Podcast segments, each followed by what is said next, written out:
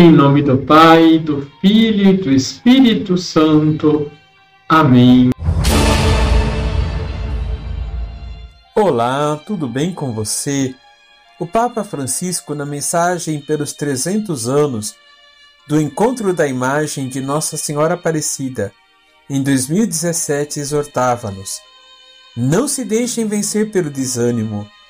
Não se deixem vencer pelo desânimo. Confie em Deus.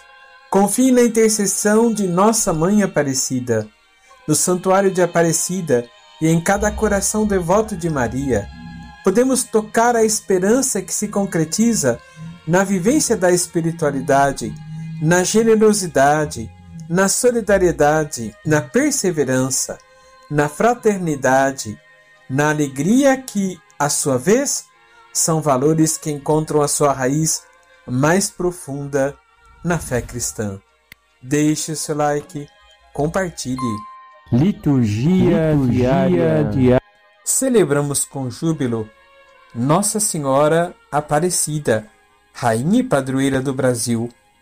Essa devoção nos remete a 1717, por ocasião da notícia da chegada do governador, capitão-geral da Capitania de São Paulo e das terras de Minas Gerais, Dom Pedro Miguel de Almeida, Portugal e Vasconcelos, que deveriam passar na vila de Santo Antônio de Guaratinguetá, a caminho de Vila Rica, atual Ouro Preto. A história do município surge com o encontro da imagem de Nossa Senhora da Conceição Aparecida, a Santa Padroeira do Brasil.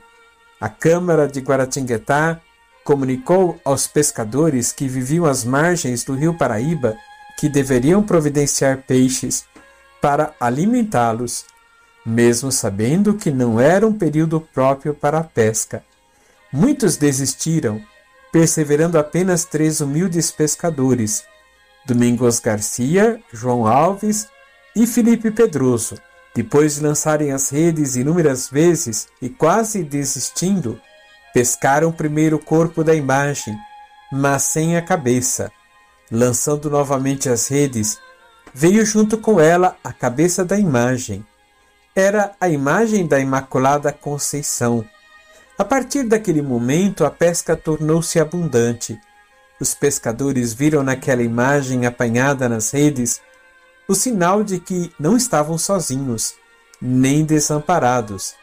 A pequena imagem de terracota e de cor negra foi levada para a casa de um deles, e aí então passou a ser venerada com o título de Nossa Senhora da Conceição Aparecida, porque foi encontrada, isto é, aparecida nas águas do Rio Paraíba. Aos poucos, as pessoas foram se reunindo ao redor daquela pequena imagem para rezar e agradecer. Cada dia aumentava o número dos fiéis devotos. Sentiu-se, pois, a necessidade de construir um templo, que começou a ser edificado em 1846 e concluído em 1888. Essa é a igreja que conhecemos como Basílica Velha. E com o aumento dos devotos, em 1955, se iniciou a construção da Basílica Nova. E conhecemos a bondade e a misericórdia de Deus, que desejou revelar a nós, em Maria, o rosto materno de Deus. A solenidade que hoje celebramos nos faz perceber a presença de Deus ao lado dos pobres e sofredores. Por isso cantamos: viva a Mãe de Deus e Nossa, ó Senhora Aparecida. Vamos rezar? Ó Maria Santíssima, pelos méritos de nosso Senhor Jesus Cristo, em vossa querida imagem de Aparecida, espalhais inúmeros benefícios sobre todo o Brasil. Eu, embora indigno de pertencer ao número de vossos filhos e filhas, mas cheio do desejo de participar dos benefícios de vossa misericórdia, prostrado aos vossos pés, consagro-vos o meu entendimento, para que sempre pense no amor que mereceis. Consagro-vos a minha língua, para que sempre vos louve e propague a vossa devoção. Consagro-vos o meu coração, para que, depois de Deus, vos ame sobre todas as coisas. Recebei-me, ó Rainha incomparável, vós que o Cristo crucificado nos deu por mãe, no ditoso número de vossos filhos e filhas, acolhei-me debaixo de vossa proteção.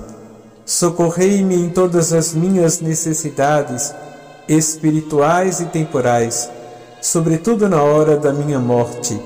Abençoai-me, ó celestial cooperadora, e com vossa poderosa intercessão, fortalecei-me em minha fraqueza, a fim de que, servindo-vos fielmente nesta vida, possa louvar-vos, amar-vos e dar-vos graças no céu, por toda a eternidade. Assim seja. Abençoe-vos o Deus Todo-Poderoso, Pai, Filho e Espírito Santo. Amém.